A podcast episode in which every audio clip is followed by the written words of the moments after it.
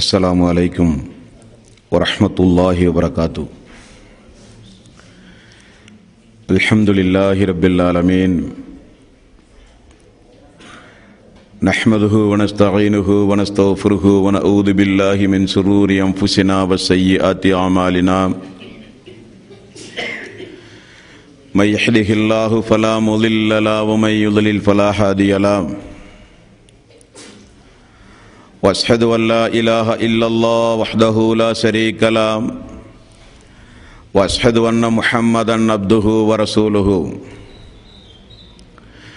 يا ايها الذين امنوا اتقوا الله حق تقاته ولا تموتن الا وانتم مسلمون يا ايها الناس اتقوا ربكم الذي خلقكم من نفس واحده وخلق منها زوجها وبث منهما رجالا كثيرا ونساء واتقوا الله الذي تساءلون به والارحام ان الله كان عليكم رقيبا يا ايها الذين امنوا اتقوا الله وقولوا قولا سديدا يصلح لكم أعمالكم ويغفر لكم ذنوبكم ومن يطع الله ورسوله فقد فاز فوزا عظيما فإن خير الحديث كتاب الله وخير الهدي هدي محمد صلى الله عليه وسلم وشر الأمور محدثاتها وكل محدثة بدعة وكل بدعة ضلالة வகுல்ல தலாலத்தின் பின்னார். வார்த்தைகளில் சிறந்தது அல்லாஹுடைய வார்த்தை என்றும், வழிகாட்டுதலில் சிறந்தது நபிகள் நாயகம் ஸல்லல்லாஹு அலைஹி வஸல்லம் அவர்களுடைய வழிகாட்டுதல் என்றும், காரியங்களில் மிக மிக கெட்டது மார்க்கத்தில் பித்அத்துகளை உண்டாக்குவது. ஒவ்வொரு பித்அத்தான காரியங்களும் வழிகேடுகள். வழிகேடுகள் அனைத்தும் உங்களை நரகில் கொண்டு போய் சேர்க்கும் என்று நபிகள் நாயகம் ஸல்லல்லாஹு அலைஹி வஸல்லம் அவர்கள் தங்களுடைய ஒவ்வொரு சொற்பொழிவின் துவக்கத்திலும் இந்த மனித சமூகத்திற்கு நினைவுறுத்தியதை இந்த நல்ல சந்தர்ப்பத்தில் இந்த உரையை கேட்பதற்காக வேண்டி வந்தமர்ந்து கொண்டிருக்கின்ற உங்களது சிந்தனையிலும் ஆரம்பமாக அந்த நபிமொழியை நினைவுறுத்தி எனது உரையை ஆரம்பம் செய்கிறேன். எல்லாம் வல்ல அல்லாஹு ரப்பல் ஆலமீன் இணை வைத்தல், பித்அத்துகள், அனாச்சாரங்கள், மூட பழக்க வழக்கங்கள், சடங்கு சம்பிரதாயங்களை விட்டும் அமல்களை பாழாக்கி மறுமை நாளில் நரகத்திற்கு அழைத்து செல்லுகின்ற அனைத்து தீய எண்ணங்கள் நடவடிக்கைகளை விட்டும் நம் எல்லோரையும் அல்லாஹ் காப்பாற்றி அல்லாஹ்வினுடைய மார்க்கத்தில் சொல்லப்பட்ட சட்டதிட்டங்களுக்கு ஏற்ப நாம் நம்முடைய வாழ்வை அமைத்து மரணிக்கின்ற பொழுது உண்மை முஸ்லீமாக மரணித்து மறுமை நாளில் வெற்றி பெறுகின்ற ஒரு கூட்டத்தில் அல்லாஹ் நம் எல்லோரையும் ஆக்கி அருள் புரிவானாக. எல்லாம் வல்ல அல்லாஹு தாலா இந்த புனிதமிக்க ரமலானுடைய மாதத்தில் இதுவரை செய்த நாம் நற்கர்மங்களை அல்லாஹு தாலா அதை நிறைவாக பொருந்திக் கொண்டு ரமலானுடைய மாதத்தில் எப்படிப்பட்ட நற்பேறுகளை தன்னுடைய அடியார்களுக்கு அல்லாஹ் வழங்குவதாக வாக்களித்துள்ளானோ அந்த அனைத்து நன்மைகளையும் அல்லாஹ் நமக்கு வழங்குவதோடு இனி மீதமுறைக்குரிய ரமலானுடைய மாதத்தையும் ஆரோக்கியத்தோடு எதிர்கொண்டு நம்ம நல்ல அமல்கள் செய்கிற ஒரு பாக்கியத்தை அல்லாஹ் நம் எல்லோருக்கும் தந்தருள்வானாக. என் அன்பார்ந்த சகோதரர்களே, தாய்மார்களே, பெரியோர்களே, அல்லாஹ்வினுடைய மாபெரும் கிருபையினால் இந்த புனிதமிக்க ரமலானுடைய மாதத்தில் விடைபெறும் பயணம் என்கிற ஒரு தலைப்பை தேர்வு செய்து அந்த தலைப்பின் கீழ் ஒரு சில முக்கியமான விவரங்களை நாம் தொடர்ந்து அறிந்து வருகிறோம். அதில் நேற்றைய தினம் மரணத்தை நெருங்குகின்ற ஒரு மனிதர் செய்ய வேண்டிய, கடைபிடிக்க வேண்டிய மிக முக்கியமான நெறிமுறைகள், ஒழுங்குமுறைகள் என்ன என்பதை நேற்றைய தினம் தொடர்ந்து நாம் பார்த்து வந்தோம். அதைத் தொடர்ந்து இன்றைய தினமும் சக்கராத்துடைய நேரத்தில் இருக்கிற ஒரு மனிதர், மரண தருவாயை நெருங்குகிற ஒரு மனிதர் எப்படிப்பட்ட நடைமுறைகளை மேற்கொள்ள வேண்டும் என்பதை நபிகள் நாயகம் ஸல்லல்லாஹு அலைஹி வஸல்லம் அவர்களுடைய மரணத்தை முன்னிலைப்படுத்தி இன்றைக்கு ஒரு சில விவரங்களை நாம் அறிந்து கொள்ள கடமைப்பட்டிருக்கிறோம். முதலாவதாக நேற்றைய தினம் நாம் பார்த்ததை போல ஒரு மனிதர் மரணிக்கும் பொழுது அவர் தன்னுடைய குடும்பத்தினர்களுக்கு, அவர் தன்னுடைய உறவினர்களுக்கு, நண்பர்களுக்கு, அவர் தன்னை சுற்றி வாழ்கிற மக்களுக்கு எப்படிப்பட்ட நசியத் வசியத்து செய்ய வேண்டும் என்பதை நேற்றைய தினம் நாம் பார்த்தோமா இல்லையா? அந்த அடிப்படையில் இந்த உலகத்தை விட்டு அல்லாஹ்வினுடைய நாட்டத்தின் அடிப்படையில் பிரிந்த நபிகள் நாயகம் ஸல்லல்லாஹு அலைஹி வஸல்லம் எப்படிப்பட்ட வசியத்தை தன்னுடைய குடும்பத்தினர்களுக்கு, தன்னுடைய உம்மத்தினர்களுக்கு நபிகள் நாயகம் ஸல்லல்லாஹு அலைஹி வஸல்லம் செய்தார்கள் என்பதனையும் பார்க்கவிருக்கிறோம். ஒரு மனிதர் மரணிக்கிற நேரத்தில் அல்லாஹ்விடத்தில் எப்படிப்பட்ட பிரார்த்தனைகளை செய்ய வேண்டும் என்கிற ஒரு முக்கியமான ஒரு பாடத்தையும் ரசூலுல்லாஹி ஸல்லல்லாஹு அலைஹி வஸல்லம் மரணத்தை ஒட்டி நாம் பார்க்கவிருக்கிறோம். அதைத் தொடர்ந்து நமக்கெல்லாம் ஒரு சிந்தனைகள் உண்டு. பொதுவாகவே ஏதாவது ஒரு மரண வீட்டுக்கு சென்றாலோ, யாராவது தீராத நோயில் கிடக்கிறார்கள், கடுமையான வேதனைப்பட்டுக் கொண்டிருக்கிறார்கள், இன்றைக்கோ நாளைக்கோ மரணப்பட்டு போவார்கள் என்கிற செய்தி கிடைத்தால் அங்கு சென்று பார்த்து வருகிற பெரும்பான்மையான மக்களுடைய எண்ணம் எப்படி இருக்கிறது என்றால், அவர் ரொம்ப வேதனைப்படுகிறார், நிறைய பாவம் செய்திருக்கிற காரணத்தினால் தான் அல்லாஹ் அப்படி அவரை வேதனைக்குள்ளாக்குகிறானோ, மேலும் கீழும் மூச்சு வாங்குகிறது, கடுமையான அடிப்படையில் அவர் மிகப்பெரிய துன்பத்திற்கும் சோதனைக்கும் அவர் ஆளாகிறார், அவரை பார்க்கிற மக்கள் எல்லாம் பரிதாபப்படுகிறார்கள், அவர் படுகிற அந்த கஷ்டம், அவர் படுகிற அந்த துன்பம், அவர் பெற்ற மக்களை, அவருடைய மனைவியை, அவருடைய தாய் தந்தையை, அவருடைய கணவனை அல்லது அவருடைய மனைவியை மிகப்பெரிய துயரத்திற்கு ஆளாக்குகிறதை எல்லாம் பார்த்து சக்கராத்துடைய வேதனையை வைத்து, உடலிலே இருந்து உயிர் பிரிகிற பொழுது உடலுக்கே உண்டான ஒரு வேதனை உண்டு. வேதனை ரெண்டு வகைப்படும் என்பர்களே. ஒன்று, உடம்பிலிருந்து உயிர் பிரிகிற பொழுது ஒரு வேதனை, அது உடலுக்குண்டான வேதனை. இன்னொரு வகையான வேதனை அல்லாஹு தஆலா வானவர்களின் மூலம் கொடுக்கிற ஒரு உலக தண்டனை ஒன்று உண்டு. உயிரை உயிரை பிரிக்கப்படும் பொழுது அது என்ன என்பதை இன்ஷா அல்லாஹ் நாளை தினம் பார்ப்போம். அது ஒரு வகையான வேதனை. ஆனால் இறை விசுவாசிகளுக்கு உடலிலிருந்து உயிர் பிடிக்கப்படும் பொழுது ஒரு வேதனை உண்டு. அந்த வேதனை நபிகள் நாயகம் ஸல்லல்லாஹு அலைஹி வஸல்லம் அவர்களும் அனுபவித்திருக்கிறார்கள். அப்படிப்பட்ட வேதனைகளை வைத்து நாம் யாரும் இது ஒரு கெட்ட மரணம், இவருக்கு நரகம்தான், செய்த பாவங்களுக்குரிய தண்டனையாகத்தான் இவர் அனுபவிக்கிறார், இவர் அல்லாஹ்வுடைய வானவர்களுடைய சாந்தி சமாதானம் சொல்லப்பட்ட நல்லருள் புரிந்தவர்களுடைய மரணம் இவருக்கு ஏற்படாது என்றெல்லாம் நாம் பேசுவது தவறு. அந்த எண்ணத்தை முதலாவதாக நாம் மாற்றிக்கொள்ள வேண்டும்.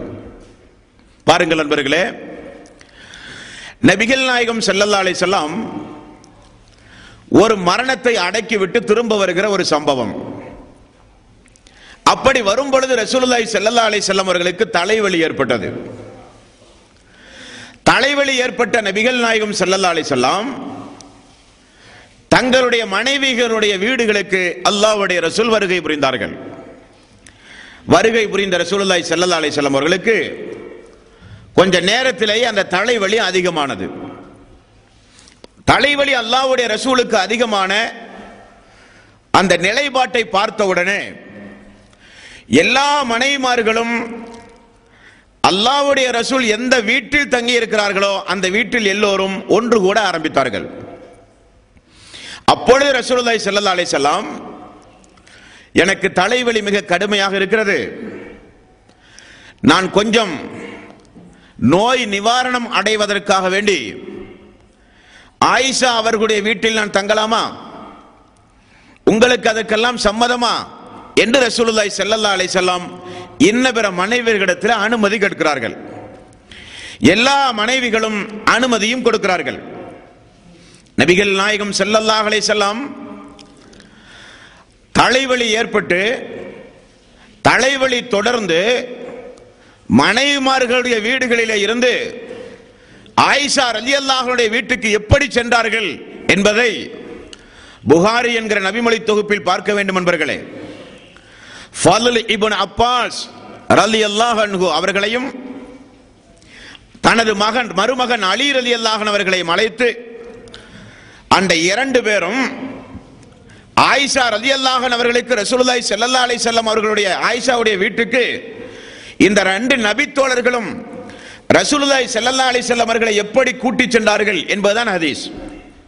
ஆயிஷா ரலியல்லாஹு அன்ஹு அவர்கள் சொல்கிறார்கள், எனது வீட்டுக்கு ரசூலுல்லாஹி ஸல்லல்லாஹு அலைஹி வஸல்லம் அவர்களை நோய்வாய்ப்பட்ட அல்லாஹ்வுடைய ரசூலை ஃபதுல் இப்னு அப்பாஸ் அவர்களும் அலி ரலியல்லாஹு அன்ஹு அவர்களும் நடத்தி கூட்டி வரவில்லை, தூக்கி கொண்டு வந்தார்கள். நபிகள் நாயகம் ஸல்லல்லாஹு அலைஹி வஸல்லம் கால் பூமியிலே நிற்கக்கூட வைக்க முடியாத அளவுக்கு நோய் இருந்தது.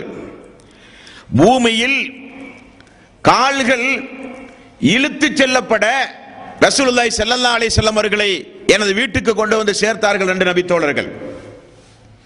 இந்த நிலையில் அல்லாஹ்வுடைய ரசூல் சொன்னார்கள், என்னுடைய தலையிலே தண்ணீரை எடுத்து ஊற்றுங்கள், எனக்கு தலைவலி அதிகமாக இருக்கிறது என்றார்கள். உடனே மனைவிமார்கள் எல்லாம் அவர் அமர்ந்து குளிக்கின்ற ஒரு மண் குவளை கொண்டு வரப்பட்டது. அது ரசூலுல்லாஹி ஸல்லல்லாஹு அலைஹி வஸல்லம் அமர்ந்தார். தலையிலே தோல் பையிலால் ஆன தண்ணீரை கொண்டு வந்து தலையிலே கொண்டு வந்து ஊற்றினார்கள். சிறிது ரசூலுல்லாஹி ஸல்லல்லாஹு அலைஹி வஸல்லம் சமாதானம் அடைந்தார்கள்.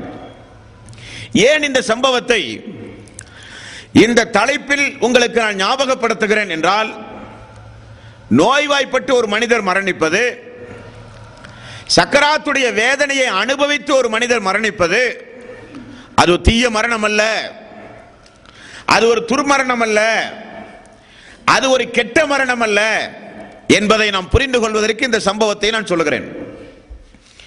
இப்படி ரசூலுல்லாஹி ஸல்லல்லாஹு அலைஹி வஸல்லம் ஆயிஷா ரலியல்லாஹுடைய வீட்டில் இருக்கிற நேரத்தில் தொழுகையுடைய நேரம் வந்துவிட்டது. நேற்றைய முன்தினம் நாம் பார்த்தோமா இல்லையா, நோயாளிகளில் பெரும்பாலானவர்கள் தொழமாட்டார்கள், அந்த நோயாளிக்கு பணிவிடை செய்கிறவர்களும் தொழமாட்டார்கள். ஆனால் அதிகம் அதிகம் தொழ வேண்டிய நேரம், அதிகம் அதிகம் திக்ருகள் தௌபாக்கள் செய்ய வேண்டிய நேரம், அதிகம் அதிகம் பிரார்த்தனை செய்ய வேண்டிய நேரம் நமக்கு நோய் ஏற்படும் பொழுதுதான். ரசூலுல்லாஹி ஸல்லல்லாஹு அலைஹி வஸல்லம் அவரால் நடக்க முடியாது என்பது ஊர்ஜிதமாகிவிட்டது. தொழுகையுடைய நேரம் வந்துவிட்டது. மக்கள் எல்லாம் ரசூலுல்லாஹி ஸல்லல்லாஹு அலைஹி வஸல்லம் அவர்களை எதிர்பார்த்து தொழாமல் அமர்ந்து கொண்டிருக்கிறார்கள். தோழர்கள் யாருக்கும் அல்லாஹ்வுடைய ரசூல் இந்த நிலைமைக்கு ஆளாக்கப்பட்டார் என்று தெரியாது. நபிகள் நாயகம் ஸல்லல்லாஹு அலைஹி வஸல்லம் எனக்கு ஒலு செய்ய தண்ணீர் எடுத்து வையுங்கள் என்று சொல்கிறார். கொஞ்சம் ஞாபகம் வந்தவுடன் ஒலு செய்ய தண்ணீர் எடுத்து வைக்கப்பட்டது. எழுந்து ஒலு செய்ய முற்படும் பொழுது மயக்கம் போட்டு கீழே விழுந்து விடுகிறார்கள் ரசூலுல்லாஹி ஸல்லல்லாஹு அலைஹி வஸல்லம். அப்பொழுதுதான் அவருக்கு தெரிகிறது, நம்மால் இனி நடக்க முடியாது, நம்மால் இனி நிற்க முடியாது என்று ரசூலுல்லாஹி ஸல்லல்லாஹு அலைஹி வஸல்லம் உணர்கிறார். கொஞ்ச நேரம் பொறுத்து மீண்டும் கண்விழித்து பார்த்தவுடன் முதலில் ரசூலுல்லாஹி ஸல்லல்லாஹு அலைஹி வஸல்லம் கேட்கிற கேள்வி என்ன தெரியுமா? மக்கள் எல்லாம் தொழுது விட்டார்களா? இல்லை யா ரசூலல்லாஹ், எனக்கு ஒலு செய்ய தண்ணீர் வையுங்கள். மீண்டும் இரண்டாவது முறை எழுகிறார். இரண்டாவது முறையும் மயக்கமுற்று கீழே விழுகிறார். மூன்று முறை இப்படி மூன்றாவது முறை ரசூலுல்லாஹி ஸல்லல்லாஹு அலைஹி வஸல்லம் தீர்க்கமாக முடிவு செய்து விட்டார், இனி மக்களுக்கு நாம் சென்று தலைமை ஏற்று எந்த காரியத்தையும் செய்ய முடியாது. உடனே ரசூலுல்லாஹி ஸல்லல்லாஹு அலைஹி வஸல்லம் மனைவி ஆயிஷா அவர்களை அழைத்து, உம்முடைய தந்தை அபூபக்கர் அவர்களை மக்களுக்கு இமாமத்தாக தொலை வைக்க சொல்லுங்கள் என்று முதல் உத்தரவு ரசூலுல்லாஹி ஸல்லல்லாஹு அலைஹி வஸல்லம் பிறப்பிக்கிறார்கள். நீண்ட ஒரு சர்ச்சைக்கு பிறகு அபூபக்கர் அவர்களுக்கு இந்த செய்தி எட்ட, அபூபக்கர் அவர்கள் தொலை, ரசூலுல்லாஹி ஸல்லல்லாஹு அலைஹி வஸல்லம் வீட்டினுடைய அந்த திரைச்சீலையை அகற்றி பார்க்கிறார்கள், ஜமாத் நடந்து கொண்டிருக்கிறது. அவரோ எழுந்து நிற்க முடியாத நிலைமை, எழுந்து நின்றால் கூட மயக்கமுற்று கீழே விழுந்து விடுகிற நிலைமை. மக்கள் ஜமாத்தோடு தொழுவதை பார்த்த ரசூலுல்லாஹி ஸல்லல்லாஹு அலைஹி வஸல்லம் அதே அலி ரலியல்லாஹு அன்ஹு அவர்களையும் ஃபதல் இப்னு அப்பாஸ் அவர்களையும் அழைத்து, என்னை பள்ளிக்கு தூக்கிச் செல்லுங்கள் என்றார்கள். கவனிக்க வேண்டும், நீங்கள் அல்லாஹ்வுடைய ரசூலை அந்த இரண்டு தோழர்களும் தூக்கிச் சென்ற சம்பவத்தை ஆயிஷா அவர்கள் அறிவிக்கிறார்கள். ரசூலுல்லாஹி ஸல்லல்லாஹு அலைஹி வஸல்லம் காலுடைய பெருவரல் இருக்கிறது, அந்த பெருவரல் தரையில் உரைசிக்கொண்டே சென்றதை கால் கூட வைக்க முடியவில்லை. அப்படிப்பட்ட நேரத்தில் நபிகள் நாயகம் ஸல்லல்லாஹு அலைஹி வஸல்லம் ஜமாத் நடப்பதை கண்டு தொழுகையில் பங்கெடுக்க வேண்டும், அந்த ஜமாத்தை விடக்கூடாது என்பது எவ்வளவு கண்ணுங்கருத்துமாக ரசூலுல்லாஹி ஸல்லல்லாஹு அலைஹி வஸல்லம் இருந்திருக்கிறார்கள் என்பது நமக்கு மிக முக்கியமான ஒரு பாடம். அடுத்தது பாருங்கள், இப்னு மஸ்ஊத் ரலியல்லாஹு அன்ஹு அல்லாஹ்வுடைய ரசூல் வீட்டிலே படுத்துக் கொண்டிருக்கிறார் நோய்வாய்ப்பட்டு.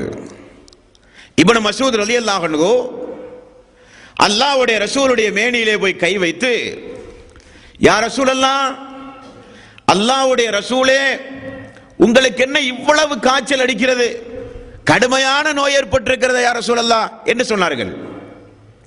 ரசூலுல்லாஹி ஸல்லல்லாஹு அலைஹி வஸல்லம், ஆமாம், உங்களில் இரண்டு பேர் அனுபவிக்கக்கூடிய வேதனையை நான் அடைகிறேன் என்றார்கள். இப்னு மஸ்ஊத் ரலியல்லாஹு அன்ஹு, யா ரசூலல்லாஹ், அப்படியானால் ரெண்டு பேருக்கு உண்டான கூலி உங்களுக்கு கிடைக்குமா? ஆமாம். இப்னு மஸ்ஊதை தெரிந்து கொள்ளுங்கள். எப்பொழுது சொல்லுகிறார்?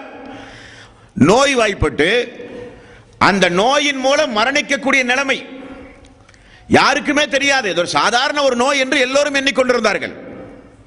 இப்னு மஸ்ஊதே, ஒரு இறை விசுவாசிக்கு அல்லாஹு தஆலா ஏதாவது ஒரு நோயை கொடுத்தால் அவருடைய பாவத்தை அல்லாஹ் எப்படி மன்னிக்கிறான் தெரியுமா? மரத்திலிருந்து, காய்ந்த மரத்திலிருந்து இலைகள் உதிர்வதை போல அவருடைய பாவம் மன்னிக்கப்படுகிறது என்கிற ஒரு நபிமொழி, ஒரு உபதேசத்தை ரசூலுல்லாஹி ஸல்லல்லாஹு அலைஹி வஸல்லம் அவர்கள் செய்கிறார்கள். இது இந்த நிலைமை. இப்படிப்பட்ட நிலைமை நாளுக்கு நாள் நாளுக்கு நாள் அதிகமாகிறது. ஃபாத்திமா ரலியல்லாஹு அன்ஹா அவர்கள் ஒரு நாள் வருகிறார்கள். ஃபாத்திமா ரலியல்லாஹு அன்ஹா அவர்கள் வந்து நபிகள் நாயகம் ஸல்லல்லாஹு அலைஹி வஸல்லம் நிலைமையை பார்த்து அந்த வேதனையை மறக்கடிப்பதற்காக வேண்டி குடும்ப விவகாரங்களை பேசுகிறார்கள். ஃபாத்திமா அவர்கள் ரசூலுல்லாஹி ஸல்லல்லாஹு அலைஹி வஸல்லம் வேதனை தாங்காமல் படுத்துக் கொண்டிருக்கிறார்கள். ஃபாத்திமா அவர்களை பார்த்து சகிக்க முடியாமல், அல்லாஹ்வுடைய ரசூலே, உங்களுக்கு ஏற்பட்ட இந்த வேதனை எனக்கு வரக்கூடாதா? இது என்ன வேதனை என்றார்கள். ரசூலுல்லாஹி ஸல்லல்லாஹு அலைஹி வஸல்லம் சொன்ன பதில் என்ன தெரியுமா? மகளே, இதற்கு பிறகு இனி உன்னுடைய தந்தைக்கு வேதனை இல்லை என்றார்கள். அன்று ரசூலுல்லாஹி ஸல்லல்லாஹு அலைஹி வஸல்லம் மரணித்து போனார்கள். இந்த சம்பவங்கள் எல்லாம் எதை நமக்கு உணர்த்துகிறது? அல்லாஹ்வுடைய ரசூல் கடைசி தூதர், இனி அவருக்கு பிறகு நபி கிடையாது.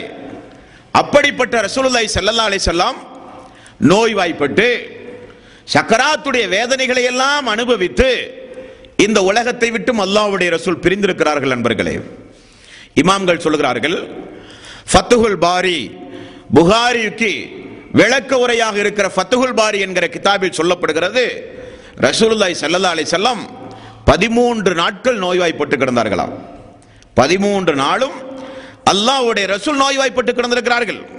சஹாபாக்கள் தூக்கி வருவது, பள்ளிக்கு கொண்டு வந்து விடுவது, கைத்தாங்களாக நடந்தல்ல, தூக்கி கொண்டு ரசூலுல்லாஹி ஸல்லல்லாஹு அலைஹி வஸல்லம் அவர்களை பள்ளிக்கு கொண்டு வந்தார்கள் என்ற ஹதீஸுகளிலே பார்க்கிறோம். அன்பர்களே, அலி ரலியல்லாஹு அன்ஹு அவர்கள் வருவார், அப்பாஸ் சிறிய தந்தை அவர் வந்து ஒரு நாள் ரசூலுல்லாஹி ஸல்லல்லாஹு அலைஹி வஸல்லம் அவர்களை பார்க்கிறார்கள். பெரிய தந்தையினுடைய மகனை, அண்ணன் மகனை அப்பாஸ் அவர்கள் பார்க்கிறார்கள்.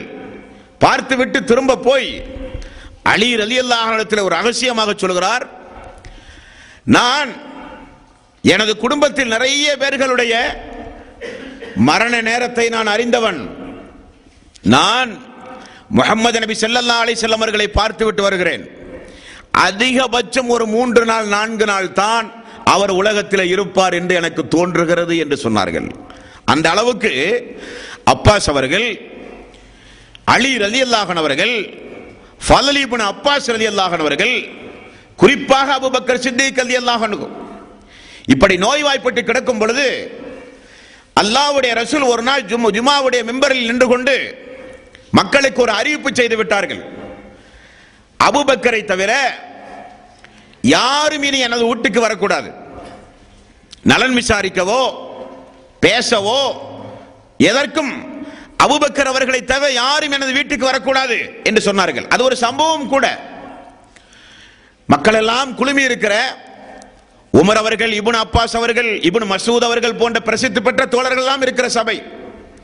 அந்த சபையில் நபிகள் நாயகம் ஸல்லல்லாஹு அலைஹி வஸல்லம் ஒரு உரை நிகழ்த்துகிறார்கள். நண்பர்களே, பொதுவாகவே நமக்கெல்லாம் ஒரு மவுத்து வருது என்று சொன்னா எந்த முன்னறிவிப்பும் இல்லை. உடனே மலக்குமார்கள் வருவார்கள், அல்லாஹ்வுடைய கட்டளைப்படி நம்மளை மரணிக்க செய்து விடுவார்கள். நபிமார்களை பொறுத்தவரையில் அப்படி அல்ல. அவர்களுக்கு அது உணர்த்தப்படும் முன்கூட்டியே, உங்களுக்கு மிக விரைவில் மரணம் வரப்போகிறது என்று உணர்த்தப்படும். அந்த அடிப்படையில் ரசூலுல்லாஹி ஸல்லல்லாஹு அலைஹி வஸல்லம் அவர்களுக்கு உணர்த்தப்பட்டு விட்டது. எப்படி? ஃபாத்திமா ரலியல்லாஹு அன்ஹா அவர்கள் தந்தை உடல்நலம் சரியில்லாமல் கஷ்டப்படுகிறார் என தெரிந்து வந்த பொழுது ரசூலுல்லாஹி ஸல்லல்லாஹு அலைஹி வஸல்லம் சொன்ன சம்பவத்தை பாருங்கள். எல்லோரும் இருக்கிற நேரத்தில் ஃபாத்திமாவை மட்டும் அழைத்து ரகசியம் பேசுகிற ஒரு சம்பவம். பேசியவுடன் ஃபாத்திமா ரலியல்லாஹு அன்ஹா அவர்கள் அழுக ஆரம்பித்தார்கள். என்ன ரகசியம்? மகளே, இந்த வருடம் ரமலானுடைய மாதத்தில் பள்ளியில் நான் இருக்கும் பொழுது, ஏத்திகாஃபில் இருக்கும் பொழுது ஒரு சம்பவம் நடந்தது. பொதுவாக ஒவ்வொரு வருடமும் ஜிப்ரீல் வந்து அதுவரை இறக்கப்பட்ட திருக்குரானுடைய வசனங்களை எல்லாம் அவர் ஓதுவார். நான் செவிதாழ்த்தி கேட்டு திரும்ப நானும் ஓதுவது வழக்கம். ஒவ்வொரு வருடமும் இது நடக்கும். ஆனால் இந்த வருட ரமலானுடைய மாதம் மட்டும் கொஞ்சம் வித்தியாசமான நடைமுறை. ஃபாத்திமாவே, என்ன நடைமுறை என்றால், ஒரு முறை ஓதி முடித்த பிறகு இரண்டாவது முறையும் ஜிப்ரீல் ஓதி இரண்டு முறை திருக்குரானை சரிபார்த்தார். ஆகவே என்னுடைய ஆயுள் காலம் முடிவடைந்து விட போகிறது என்பதை நான் புரிந்து கொண்டேன் என்று சொன்னவுடன் ஃபாத்திமா அவர்கள் அழுக ஆரம்பித்தார்கள். அப்ப அல்லாஹு தஆலா தூதர்களுக்கு வஹி மூலம் உலகத்தை விட்டு பிரிய போகிறீர்கள் என்பதை அல்லாஹு தஆலா அறிவித்து விடுவான்.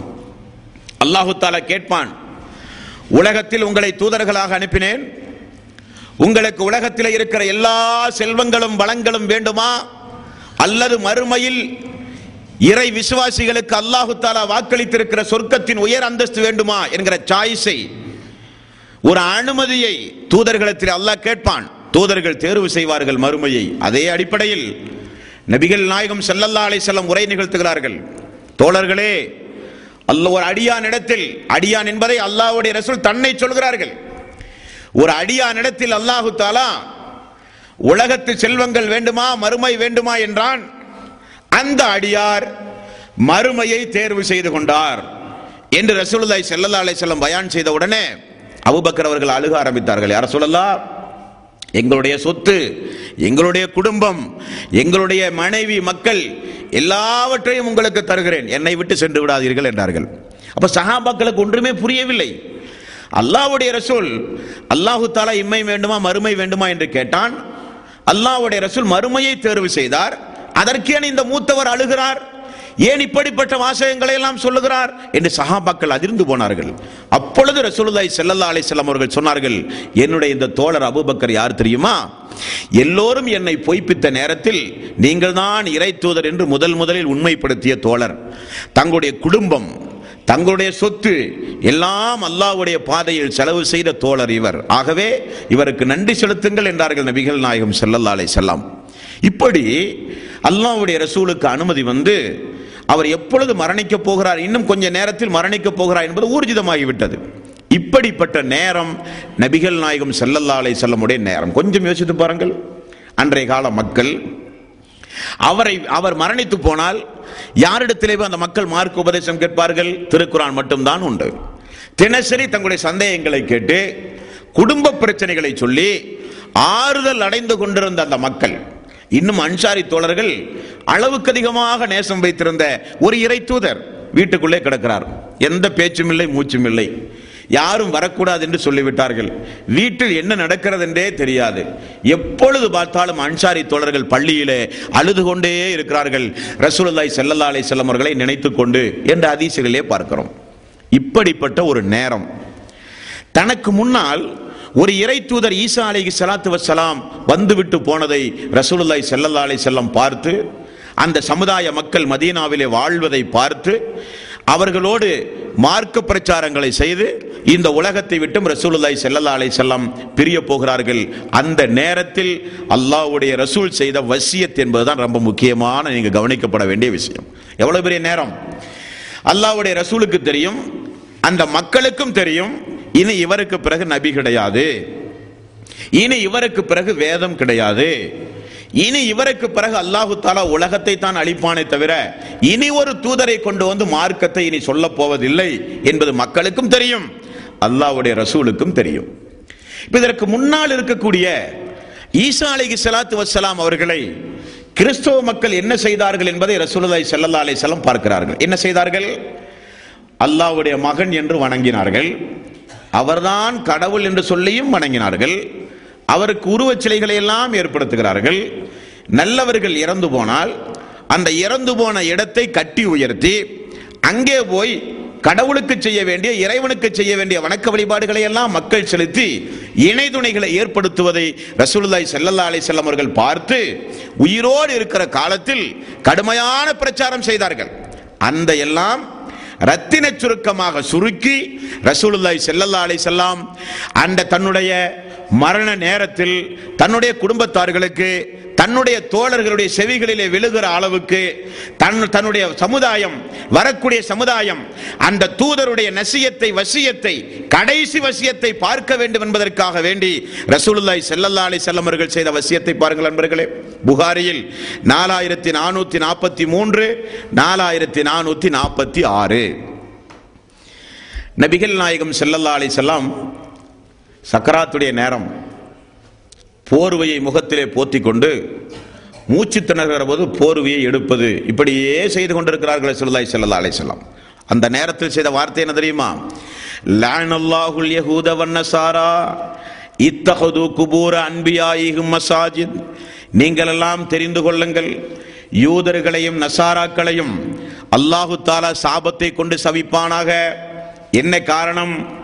அவர்களிடத்திலே ஒரு நல்லவர் வாழ்ந்து மரணித்தால் மரணப்பட்ட அந்த இடத்தில் கட்டிடங்களை உயர்த்தி இறைவனுக்கு செய்ய வேண்டிய வணக்க வழிபாடை நல்லடியார்களுக்கு செலுத்துகிறார்கள். அந்த யூதர்களையும் நசாராக்களையும் அல்லாஹ் நாசமாக்குவானாக. நபிகள் நாயகம் ஸல்லல்லாஹு அலைஹி வஸல்லம் அவர்கள் செய்த துஆ, அல்லாஹும்ம லா தஜல் கபுரி ஈதா. அல்லாஹுவே, என்னுடைய கபரை மக்கள் விழா கோலம் கொண்டாடும் ஏகமாக நீ ஆக்காவே. அல்லாஹும்ம லா தஜல் கபுரி வஸனை யுபத். அல்லாஹுவே, என்னுடைய கபரை மக்கள் வணங்கும் இடமாக நீ ஆக்காதே. அல்லாஹ்விடத்திலே செய்த துஆ, அல்லாஹ்விடத்திலே செய்த துஆ. இப்படி ரசூலுல்லாஹி ஸல்லல்லாஹு அலைஹி வஸல்லம் அவர்கள் பேசும் பொழுது உம்மு ஹபீபா ரலியல்லாஹு அன்ஹா, உம்மு சலமா ரலியல்லாஹு அன்ஹா இந்த இரண்டு பேரும் ஒரு சம்பவத்தை பற்றி ரசூலுல்லாஹி ஸல்லல்லாஹு அலைஹி வஸல்லம் இடத்திலே சொல்கிறார்கள். என்ன சம்பவம்? புகாரியில் நானூற்றி முப்பத்தி நாலு, ஆயிரத்தி முன்னூற்றி நாற்பத்தி ஒன்று. யா ரசூலல்லாஹ், நாங்களெல்லாம் மக்காவில் இருந்து அபிசீனியாவுக்கு ஹிஜ்ரத் போனோமே, அப்பொழுது அங்கே நிறைய வணக்க வழிபாட்டு தலங்களில் நல்லடியார்களுடைய உருவங்கள் எல்லாம் வரைந்து வைத்திருந்தார்கள் யா ரசூலல்லாஹ் என்று சொல்லப்படுகிறது. சக்கராத்துடைய நேரம் ரசூலுல்லாஹி ஸல்லல்லாஹு அலைஹி வஸல்லம் அப்பொழுது சொல்லுகிறார்கள், தெரிந்து கொள்ளுங்கள், தெரிந்து கொள்ளுங்கள், இந்த உலகத்தில் ஒரு இறை விசுவாசி மரணித்து போனால் அவருடைய மண்ணறையில் உருவங்களை வரைவது, அவர்களை நினைவு கூறும் விதமாக வணக்க ஸ்தலங்களில் உருவங்களை வரைவது, இவைகளெல்லாம் அல்லாஹ்வினுடைய படைப்பிடங்களில் மிக மிக மோசமானவர்கள் தான் செய்வார்கள். இவர்கள் மறுமை நாளில் அல்லாஹ்வினுடைய படைப்பிடங்களில் மிக மிக மோசமானவர்களாக அல்லாஹ்வை சந்திப்பார்கள் என்று நபிகள் நாயகம் ஸல்லல்லாஹு அலைஹி வஸல்லம் அவர்கள் கண்டித்த சம்பவம். நீங்கள் தெரிந்து கொள்ளுங்கள், இறை வேரத்தை பற்றி பிடித்துக் கொள்ளுங்கள்.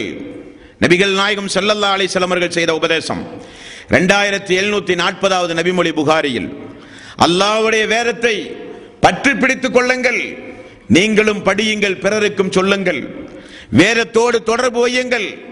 அந்த வேதத்தை எந்த வகையிலும் நீங்கள் கைவிட்டு விடாதீர்கள் என்றும் நபிகள் நாயகம் ஸல்லல்லாஹு அலைஹி வஸல்லம் அவர்கள் அந்த கடைசி நேரத்தில் மக்களுக்கு செய்த நசீஹத். அன்பர்களே, நபிகள் நாயகம் ஸல்லல்லாஹு அலைஹி வஸல்லம் மரண நேரத்தில் மன்னரை வழிபாடு குறித்து, யூத நசாராக்களுடைய கெட்ட கெட்ட செயல்பாடுகளை குறித்து, தன்னுடைய கபரை மக்கள் வணங்கிவிடக் கூடாது என்பதை குறித்து, தன்னுடைய கபரை மக்கள் கட்டி உயர்த்தி கந்தூரி நடத்திவிடக் கூடாது என்பதை குறித்து ரசூலுல்லாஹி ஸல்லல்லாஹு அலைஹி வஸல்லம் அல்லாஹ்விடத்தில் செய்த இந்த துஆவை குறித்து ஆயிஷா ரலியல்லாஹு அன்ஹா அவர்கள் சொல்கிறார்கள், நபிகள் நாயகம் ஸல்லல்லாஹு அலைஹி வஸல்லம் இப்படிப்பட்ட பிரார்த்தனையை வசியத்தை செய்யாவிட்டால் அவருடைய கபரையும் மக்கள் கட்டி உயர்த்தி இருப்பார்கள் என்று ஆயிஷா ரலியல்லாஹு அன்ஹா அவர்கள் சொல்கிற செய்தி புகாரியில் ஆயிரத்தி முன்னூத்தி முப்பதாவது நபிமொழியாக நீங்கள் பார்க்கலாம். அன்பர்களே, இவைகளெல்லாம் நபிகள் நாயகம் ஸல்லல்லாஹு அலைஹி வஸல்லம் அந்த நேரத்தில் செய்த உபதேசம்.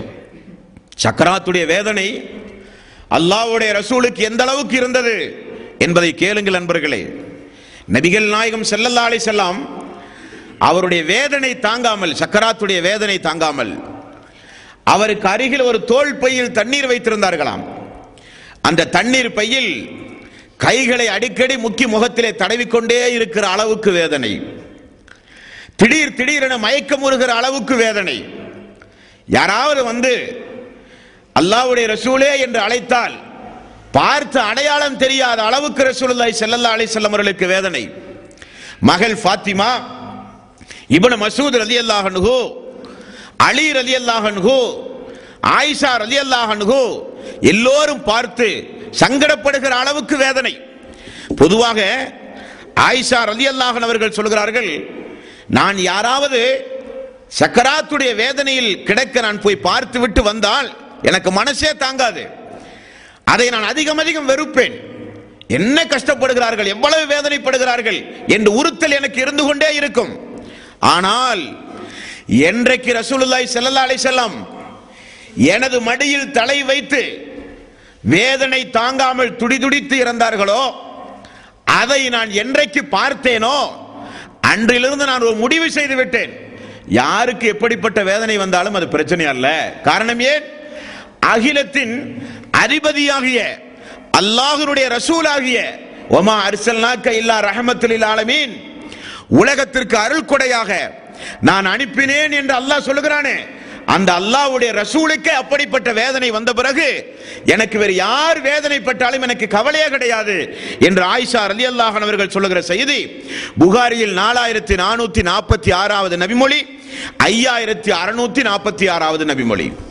இந்த நபிமொழிகள் எல்லாம் அல்லாஹ்வுடைய ரசூல் வேதனைப்பட்டு கஷ்டப்பட்டு துன்பப்பட்டு இந்த உலகத்திலே இருந்த ரசூல் ஸல்லல்லாஹு அலைஹி வஸல்லம் விடைபெறும் பயணத்தை மேற்கொண்டிருக்கிறார்கள். நண்பர்களே, தோழர்கள் எல்லாம் வந்து பார்த்து, யா ரசூலல்லாஹ் இவ்வளவு கஷ்டமா உங்களுக்கு? ஃபாத்திமா அவர்கள் வந்து பார்த்து, இந்த கஷ்டம் எல்லாம் எனக்கு வரக்கூடாதா, நான் முதலில் மரணிக்க கூடாதா? ஃபாத்திமா அவர்கள் பார்த்து சொல்லுகிற அளவுக்கு ரசூலுல்லாஹி ஸல்லல்லாஹு அலைஹி வஸல்லம் அவர்களுக்கு வேதனை. இவைகள் எல்லாம் மரண நேரத்தில் அல்லாஹ்வுடைய ரசூலுடைய வசியத், மரண நேரத்தில் ரசூலுல்லாஹி ஸல்லல்லாஹு அலைஹி வஸல்லம் அவர்கள் பட்ட கஷ்டங்கள். தோழர்களே, சுருக்கமாக சொல்கிறேன், இப்படி ஒரு மனிதர் சக்கராத்துடைய நேரத்தை நெருங்கும் பொழுது அவர் அல்லாஹ்விடத்திலே செய்ய வேண்டிய துஆக்கள் நிறைய உண்டு. நாம் தொடர்ந்து இந்த சொற்பொழிவிலே பார்த்து வந்தோம். திடீர் மரணத்தை ரசூலுல்லாஹி ஸல்லல்லாஹு அலைஹி வஸல்லம் விரும்பாமல் அல்லாஹ்விடத்திலே பாதுகாப்பு தேடினார்கள் என்று பார்த்தோமா இல்லையா?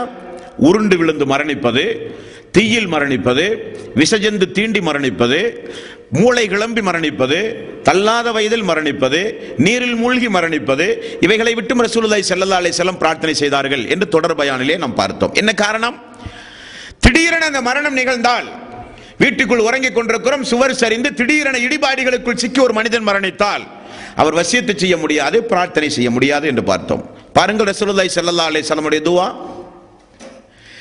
குர்ஆனுடைய வசனங்களை ஓதி சக்கராத்துடைய நேரத்தில் உள்ளவர்கள் அல்லாஹ்விடத்திலே பிரார்த்தனை செய்ய வேண்டும் என்பதற்கு ரசூலுல்லாஹி ஸல்லல்லாஹு அலைஹி வஸல்லம் உடைய ரெண்டு நபிமொழிகள் நமக்கு ஆதாரமாக உள்ளது.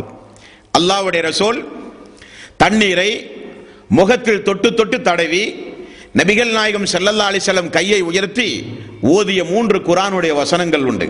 இதை அல்லாஹ் நாடி நமக்கு இப்படிப்பட்ட வாய்ப்போடு கூடி ஒரு மரணத்தை அல்லாஹ் நமக்கு தந்தால் நாமும் இப்படிப்பட்ட இறைவசனங்களை ஓதுகிற அன்பர்களாக நாம் மாற வேண்டும். மூன்று வசனம். ஒன்று, குல் அவுது பிரபில் ஃபலக், குல் அவுது பிரபின் நாஸ், குல் ஹுவல்லாஹு அஹத். இந்த மூன்று அத்தியாயங்களையும் நபிகள் நாயகம் ஸல்லல்லாஹு அலைஹி வஸல்லம் அந்த சக்கராத்துடைய நேரத்தில் ஓதி தன்னுடைய கையில் ஊதி அதை ரசூலுல்லாஹி ஸல்லல்லாஹு அலைஹி வஸல்லம் தன்னுடைய மேனிகளிலே தடவி இருக்கிறார்கள்.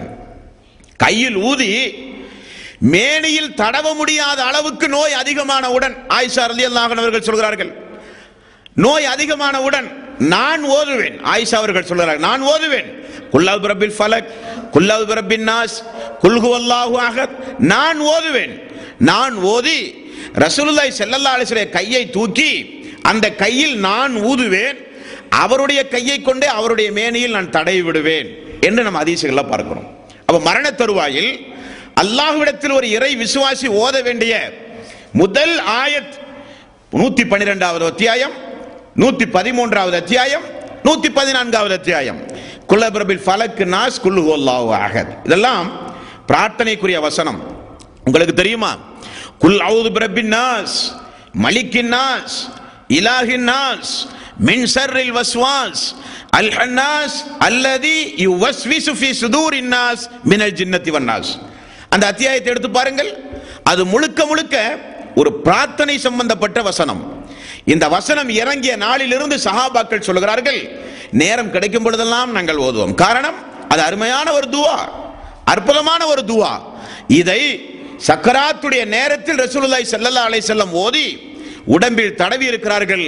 ஆகவே அப்படிப்பட்ட வாய்ப்பு கிடைத்து மரணிக்கக்கூடிய அன்பர்கள் இந்த நபிமொழியை நடைமுறைப்படுத்த வேண்டும். இது முதலாவது காரியம். இரண்டாவது, ரசூலுல்லாஹி ஸல்லல்லாஹு அலைஹி வஸல்லம் ஓதிய வசனம் எது? நான்காவது அத்தியாயத்தின் அறுபத்தி ஒன்பதாவது வசனம். அல்லாஹ்வுடைய ரசூல் வேதனை தாங்காமல் துடித்துக் கொண்டிருக்கும் பொழுது அவர் முணுமுணுத்துக் கொண்டிருந்தார். உதடுகள் மட்டும்தான் அசைத்துக் கொண்டிருந்தது. நான் எனது மடியில் அல்லவா ரசூலுல்லாஹி ஸல்லல்லாஹு அலைஹி வஸல்லம் படுத்துக் கொண்டிருந்தார். என்ன ஓதுகிறார் என்று கேட்கும் பொழுது அல்லாஹ்வுடைய ரசூல் ஓதிய வசனம் நாலாவது அத்தியாயத்தின் அறுபத்தி ஒன்பதாவது வசனம். புகாரியில் நாலாயிரத்தி நானூத்தி முப்பத்தி ஐந்தாவது நபிமொழியாக நீங்கள் இந்த நபிமொழியை பார்க்கலாம். ரசூலுல்லாஹி ஸல்லல்லாஹு அலைஹி வஸல்லம் அந்த மூன்று அத்தியாயத்தை ரசூல் ஸல்லல்லாஹு அலைஹி வஸல்லம் ஓதினார்கள் என்பதை புகாரியில் நாலாயிரத்தி நானூத்தி முப்பத்தி ஒன்பதாவது நபிமொழியாக பார்க்கலாம். அடுத்த ரசூலுல்லாஹி ஸல்லல்லாஹு அலைஹி வஸல்லம் அல்லாஹ்விடத்தில் செய்த துஆவை பாருங்கள். ஒமன் யுத்தில்லாஹ் வ ரசூல் உலாயிக மல்லதீன அன்னல்லாஹு அலைஹிம் மினன் நபியீன வஸ்ஸித்தீகீன வஸ்ஸுஹதாஇ வஸ்ஸாலிஹீன். அல்லாஹு தஆலா அவனுடைய அருள்மறையாம் திருமறை குர்ஆனில் இறை விசுவாசிகளுக்கு அல்லாஹு தஆலா சொர்க்கத்தில் கிடைக்கக்கூடிய உயர் அந்தஸ்தை அல்லாஹு தஆலா சொல்லுகிற வசனம் அது. உலாயிக மல்லதீன அன்னல்லாஹு அலைஹிம் மினன் நபியீன வஸ்ஸித்தீகீன வஸ்ஸுஹதாஇ வஸ்ஸாலிஹீன். அல்லாஹ்வே, அல்லாஹு தஆலா அவனுக்கும் அவனுடைய தூதருக்கும் கட்டுப்பட்டு நடக்கக்கூடியவர்களுக்கு சிறப்பு அம்சத்தை அல்லாஹ் சொல்லும் பொழுது அவர்கள் மறுமை நாளில் நபிமார்களோடு, சுகதாக்களோடு, சித்திகீன்களோடு, உயிர் தியாகிகளோடு, அல்லாஹுவால் பொருந்திக் கொண்ட இறை விசுவாசிகளோடு அவர்கள் சொர்க்கத்தில் இருப்பார்கள். அவர்கள்தான் அவர்களுக்கு உற்ற நண்பர்கள் என்று அல்லாஹ் சொல்கிறான். இந்த வசனத்தை ரசூலுல்லாஹி ஸல்லல்லாஹு அலைஹி வஸல்லம் ஓதி இருக்கிறார்கள் என்று ஹதீஸ்களே பார்க்கிறோம். அதே போல நபிகள் நாயகம் ஸல்லல்லாஹு அலைஹி வஸல்லம் சக்கராத்துடைய அந்த நேரத்தில் ஓதிய இன்னொரு வசனம், இன்னொரு ஹதீஸ், அறுபத்தி ஐந்து ஜைபர் ஏழு, ஆறாயிரத்தி ஐநூத்தி ஏழு புகாரியில். நபிகள் நாயகம் ஸல்லல்லாஹு அலைஹி வஸல்லம் அந்த மரணத்தினுடைய வேதனை தாங்காமல் அல்லாஹ்விடத்தில் செய்த துஆ என்ன துஆ? யா அல்லாஹ், மரண வேதனை அதிகமாக இருக்கிறது, மரண வேதனையிலே இருந்து என்னை நீ காப்பாயாக என்று நபிகள் நாயகம் ஸல்லல்லாஹு அலைஹி வஸல்லம் செய்திருக்கிற துஆ அந்த துஆ. அதே போல அல்லாஹ்வுடைய ரசூல் செய்த மற்றொரு துஆவை பாருங்கள். ஆறாயிரத்தி ஐநூத்தி பத்து புகாரியினுடைய நபிமொழி. நபிகள் நாயகம் ஸல்லல்லாஹு அலைஹி வஸல்லம் அல்லாஹ்விடத்திலே செய்த துஆ லா இலாஹ இல்லல்லாஹ், வணக்கத்திற்குரியவன் அல்லாஹ் ஒருவனை தவிர யாரும் இல்லை. ஏன் அல்லாஹ்வுடைய ரசூல் இதை சொன்னார்கள்? இதை சொல்வதற்கு என்ன காரணம்? நபிகள் நாயகம் ஸல்லல்லாஹு அலைஹி வஸல்லம் அவர்கள் கூறினார்கள், யாருடைய கடைசி வார்த்தை இந்த களிமாவாக இருக்கிறதோ அவர் இன்றைக்கல்ல என்றைக்காவது ஒரு நாள் அவர் சொர்க்கம் செல்வார். அவர் எப்படிப்பட்ட பாவம் செய்தாலும் சரி என்று ரசூலுல்லாஹி ஸல்லல்லாஹு அலைஹி வஸல்லம் சொன்ன செய்தி அஹ்மதில் பன்னிரண்டாயிரத்தி நூத்தி நாலாவது நபிமொழியாக நீங்கள் பார்க்கலாம். ரசூலுல்லாஹி ஸல்லல்லாஹு அலைஹி வஸல்லம் உலகத்தை விட்டு பிரியும் பொழுது அவர் செய்த துவா, லா இலாஹ இல்லல்லாஹ், வணக்கத்திற்குரியவன் அல்லாஹ்வை தவிர யாரும் இல்லை. இன்னலில் மௌத்தி சக்கராத், மரணத்திற்கு வேதனை உண்டு. மரணம் என்றாலே வேதனை தான். ரசூலுல்லாஹி ஸல்லல்லாஹு அலைஹி வஸல்லம் அவர்கள் சொன்னார்கள், ஃபிர் ரஃபீக்கில் ஆலா, அல்லாஹ்வே நல்லவர்களோடு எழுப்பு, நல்லவர்களோடு எழுப்பு. ரசூலுல்லாஹி ஸல்லல்லாஹு அலைஹி வஸல்லம் மேலும் நபிகள் நாயகம் ஸல்லல்லாஹு அலைஹி வஸல்லம் அல்லாஹும்ம இன்னி ஃபலா அமராத்தில் மௌத் அவ் சக்கராத்தில் மௌத், அல்லாஹ்வே சக்கராத்துடைய வேதனையிலிருந்து, மரண வேதனையிலிருந்து உன்னிடம் நான் பாதுகாவல் தேடுகிறேன் என்றும் நபிகள் நாயகம் ஸல்லல்லாஹு அலைஹி வஸல்லம் பிரார்த்தனை செய்திருக்கிறார்கள். நண்பர்களே, இப்படி நபிகள் நாயகம் ஸல்லல்லாஹு அலைஹி வஸல்லம் பிரார்த்தனை செய்து கொண்டிருக்கிற அந்த நேரத்தில் தான் அவருக்கும் அந்த சக்கராத்துடைய நேரம் வந்தது. அல்லாஹு தஆலா, நம்ம ஆரம்பத்தில் பார்த்தோம், நபியே நீங்களும் மரணிக்கக்கூடியவர், அவர்களும் மரணிக்கக்கூடியவர்கள். உங்களுக்கு முன்னால் நிறைய இறை தூதர்கள் இந்த உலகத்திலே வாழ்ந்து மரணித்திருக்கிறார்கள். அந்த அடிப்படையில் நீங்களும் மரணத்தை தழுவித்தான் ஆக வேண்டும் என்பது அல்லாஹ்வுடைய விதி. அந்த விதியின் அடிப்படையில் நபிகள் நாயகம் ஸல்லல்லாஹு அலைஹி வஸல்லம் கைகளை உயர்த்துவது, அல்லாஹ்விடத்திலே பிரார்த்தனை செய்வது, திரும்ப அந்த கையை கீழே போடுவது, இப்படியே நபிகள் நாயகம் ஸல்லல்லாஹு அலைஹி வஸல்லம் மக்களுக்கு வசியத்து செய்து, எந்த அளவுக்கு என்றால் அல்லாஹ்வுடைய ரசூல் அந்த வேதனையில் இருக்கும் பொழுது திடீரென அப்படி கையை உயர்த்துவார், அந்த கையை அப்படியே மடக்கிக் கொள்வார். கேட்டால் ரசூலுல்லாஹி ஸல்லல்லாஹு அலைஹி வஸல்லம், சொர்க்கத்து கனி இந்த நேரத்தில் என் கண் முன்னால் வந்தது, நான் எடுத்து உங்களுக்கு தந்திருந்தால் உலகம் அழிகிற வரை உண்டாலும் அது தீர்ந்திருக்காது, அப்படிப்பட்ட சொர்க்கத்து இன்பத்தை அல்லாஹு தஆலா எனக்கு காண்பித்தான் என்றார்கள் நபிகள் நாயகம் ஸல்லல்லாஹு அலைஹி வஸல்லம். ஆரம்பத்தில் நான் சொன்னதை போல கபர்களை குறித்து, கபர் வழிபாடுகளை குறித்து ரசூலுல்லாஹி ஸல்லல்லாஹு அலைஹி வஸல்லம் மிக கடுமையாக எச்சரித்துக் கொண்டிருந்த நேரம், அல்லாஹ்விடத்தில் பிரார்த்தனை செய்து கொண்டிருந்த நேரம், அப்பொழுதுதான் வானவர் மூலம் அவருடைய உயிர்கள் கைப்பற்றப்பட்ட சம்பவம். ஆயிஷா ரலியல்லாஹு அன்ஹா அவர்கள் சொன்னார்கள், ரசூலுல்லாஹி ஸல்லல்லாஹு அலைஹி வஸல்லம் கடைசியாக பயன்படுத்திய வாசகம், அதற்கு பிறகு ரசூல் ஸல்லல்லாஹு அலைஹி வஸல்லம் பேசவே கிடையாது. கடைசியாக நபிகள் நாயகம் ஸல்லல்லாஹு அலைஹி வஸல்லம் பயன்படுத்திய வாசகம் புகாரியில் நாலாயிரத்து நானூற்று நாற்பத்தி ஒன்பது, அதே நபிமொழிதான், லா இலாஹ இல்லல்லாஹ் இன்னலில் மௌத்தி சக்கராத், வணக்கத்திற்குரியவன் அல்லாஹ் ஒருவனை தவிர யாரும் இல்லை, மரணத்திற்கு வேதனை உண்டு, சக்கராத்திற்கு வேதனைகள் உண்டு, கடுமையான வேதனை சக்கராத்துடைய நேரத்திலே உண்டு, அல்லாஹும்ம ஃபிர்லி, அல்லாஹுவே என்னுடைய பாவத்தை மன்னிப்பாயாக. கைகளை உயர்த்திய கை திடீரென கீழே விழுந்தது. அல்லாஹும்ம ஃபிர்லி, அல்லாஹுவே என்னுடைய பாவத்தை மன்னிப்பாயாக. யார் செய்கிற துவா? முன்பின் பாவங்கள் எல்லாம் மன்னிக்கப்பட்டவர், நாமெல்லாம் பாவங்கள் மன்னிக்கப்படுவதற்கு, நம்முடைய பாவம் மன்னிக்கப்பட்டு சொர்க்கம் செல்வதற்கு காரணமாக அல்லாஹ் அனுப்பிய ஒரு இறை தூதர், நம் மீது பாசம் உள்ளவர், நேசம் உள்ளவர், அவர் அல்லாஹ்விடத்திலே செய்கிற துவா கடைசி நேரத்தில், அல்லாஹும்ம ஃபிர்லி, அல்லாஹுவே என்னை மன்னிப்பாயாக, வர்ஹம்னி, எனக்கு நீ அருள் புரிவாயாக, வல்ஹிக்னி பிர் ரஃபீக், சிறந்தவர்களோடு என்னை எழுப்புயா அல்லாஹ், சிறந்தவர்களோடு என்னை எழுப்புயா அல்லாஹ். அது நபிகள் நாயகம் ஸல்லல்லாஹு அலைஹி வஸல்லம் அவர்களுடைய கடைசி வாசகம் என்பர்களே. இதுதான் ஒரு இறை விசுவாசிக்கு நேர வேண்டிய மரணம் என்பதை நாம் யாரும் மரணிக்க நாம் யாரும் மறந்துவிடக் கூடாது. அதைத்தான் அல்லாஹ் தஆலா சொல்கிறான், யா அய்யுஹல்லதீன ஆமனுத்தகுல்லாஹ ஹக்க துகாத்திஹி வலா தமுதுன்ன இல்லா வ அன்தும் முஸ்லிமூன், ஈமான் கொண்டவர்களே அல்லாஹ்வை பயப்பட வேண்டியவாறு உண்மையாக பயப்படுங்கள், மரணிக்கின்ற பொழுது முஸ்லிமாக மரணியுங்கள் என்று அல்லாஹு தஆலா சொல்கிறான். நாம் மரணிக்கும் பொழுது தொழாதவர்களாக இருக்கும் பொழுது அந்த மரணம் வந்தாலோ, ரமலானுடைய மாதம் வந்தும் அந்த மாதத்தில் நோன்பு நோற்காதவர்களாக இருந்து அந்த மரணம் வந்தாலோ, அல்லது ரமலானுடைய மாதம் வந்து அந்த மாதத்தை எப்படி கண்ணியப்படுத்த வேண்டுமோ அந்த அடிப்படையில் கண்ணியப்படுத்தாமல் வெறும் சடங்கு சம்பிரதாயமாக உண்டு உறங்கி எந்த நற்கரியைகளையும் செய்யாமல் இருக்கிற நேரத்தில் அந்த மரணம் வந்தாலோ, அல்லது குடிபோதையில் இருக்கும் பொழுது அந்த மரணம் வந்தாலோ, அல்லது பெரும்பாவங்களை செய்கிற நேரத்தில் அந்த மரணம் வந்தாலோ, நம்முடைய நிலைமை என்ன நண்பர்களே? கொஞ்சம் யோசித்து பாருங்கள். அப்ப எந்த நேரமும் அது வரலாம், அது வந்தால் எப்படி இருக்கும் என்பதைத்தான் நாளைய தினம் இன்ஷா அல்லாஹ் நாம் பார்க்கவிருக்கிறோம். மரண நேரம் என்பது நீங்களும் நானும் நினைக்கக்கூடிய சாதாரண ஒன்றல்ல. அந்த மரண நேரம் ஒரு அடியானுக்கு, அல்லாஹுவால் படைக்கப்பட்ட ஒரு அடியார்களுக்கு அது எப்படி நிகழும் என்பதை அல்லாஹு தாலா திருக்குரானில் உலகத்திலேயே நமக்கு சொல்லித் தருகிறான். அனுபவித்து உணர வேண்டும் என்ற அவசியம் இல்லை. அல்லாஹு தாலா அத்தியாயம் அத்தியாயமாக பக்கம் பக்கமாக அதனுடைய நிலைப்பாடுகளை நமக்கு சொல்லித் தருகிறான். நண்பர்களே, திருக்குரானை படித்து பார்த்து மரண சிந்தனையோடு இந்த உலகத்தில் நாம் வாழ வேண்டும் என்பதுதான் இந்த உரையினுடைய சாராம்சம்.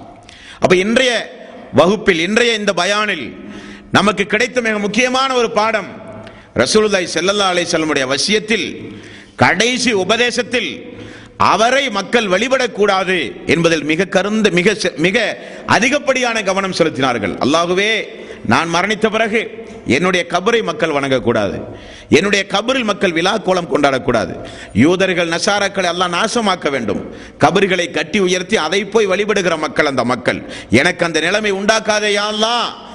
என்னுடைய மரணத்திற்கு பிறகு மக்கள் உன்னைத்தான் வணங்க வேண்டும். தொழுகையானாலும் நோன்பானாலும் ஜக்காத்தானாலும் ஹஜ்ஜானாலும் நேர்ச்சையானாலும் பிரார்த்தனைகளானாலும் தௌபாவானாலும் தவாபானாலும் எதுவானாலும் யா அல்லாஹ் அறுத்து பலியிடுவதானாலும் உனக்கு மட்டும்தான் அந்த மக்கள் செய்கிற மக்களாக இருக்க வேண்டும். அப்படிப்பட்ட சமுதாயத்தை தான் நான் விட்டு விட்டு செல்கிறேன் என்பதற்கு அல்லாஹ்வை சாட்சியாக்கினார்கள் ரசூலுல்லாஹி ஸல்லல்லாஹு அலைஹி வஸல்லம். அந்த ஒரு படிப்பினை நாமும் நம்முடைய மரண நேரத்தில் இப்படிப்பட்ட நசியத்தை வசியத்தை நம்முடைய சமுதாய மக்களுக்கு நாம் சொல்ல வேண்டும். இரண்டாவது பாடம், சக்கராத்தினுடைய வேதனை என்பது கெட்டவர்களுக்கு ஏற்படக்கூடியதல்ல. கெட்டவர்களுக்கு ஏற்படுகிற ஒரு வேதனை உண்டு, அது யாருக்குமே தெரியாது, அவருக்கு மட்டும்தான் தெரியும்.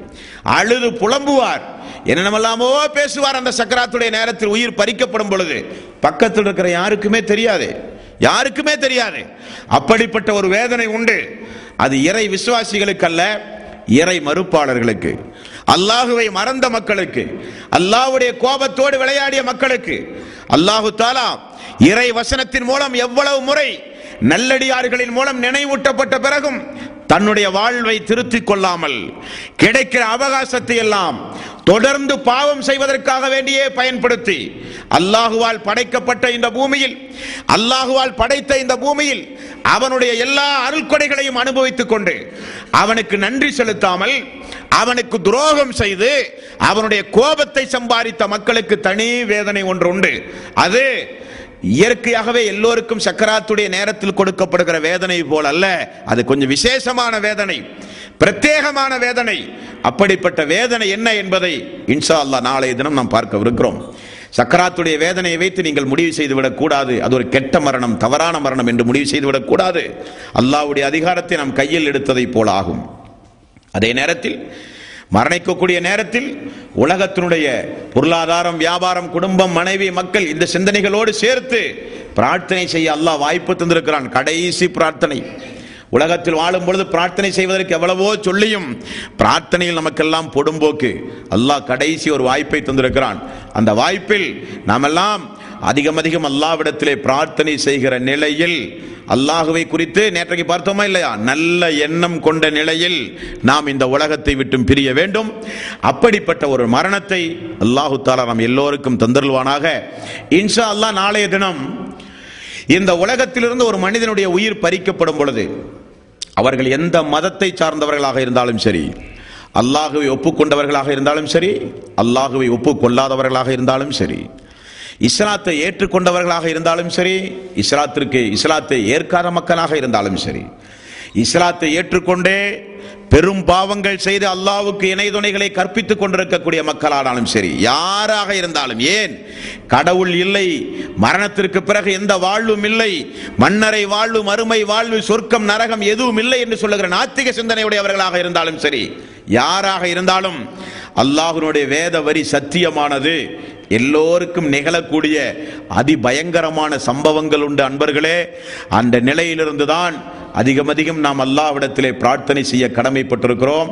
அந்த பிரார்த்தனையை அல்லாஹு தாலா திருக்குரானில் கற்றுத்தருகிறான். அது எப்படிப்பட்ட பிரார்த்தனை, என்ன என்பதையெல்லாம் இன்ஷா அல்லாஹ் நாளை தினம் நாம் பார்க்கவிருக்கிறோம். அப்படி உயிர் பறிக்கப்பட்ட அந்த ஆரம்ப நேரத்தில் உயிர் பறிக்கப்பட்டு அப்பொழுதுதான் ஜனாசா உயிர் பறிக்கப்பட்டு அப்பொழுதுதான் அந்த அந்த மனிதர் கிடக்கிறார் அங்கே.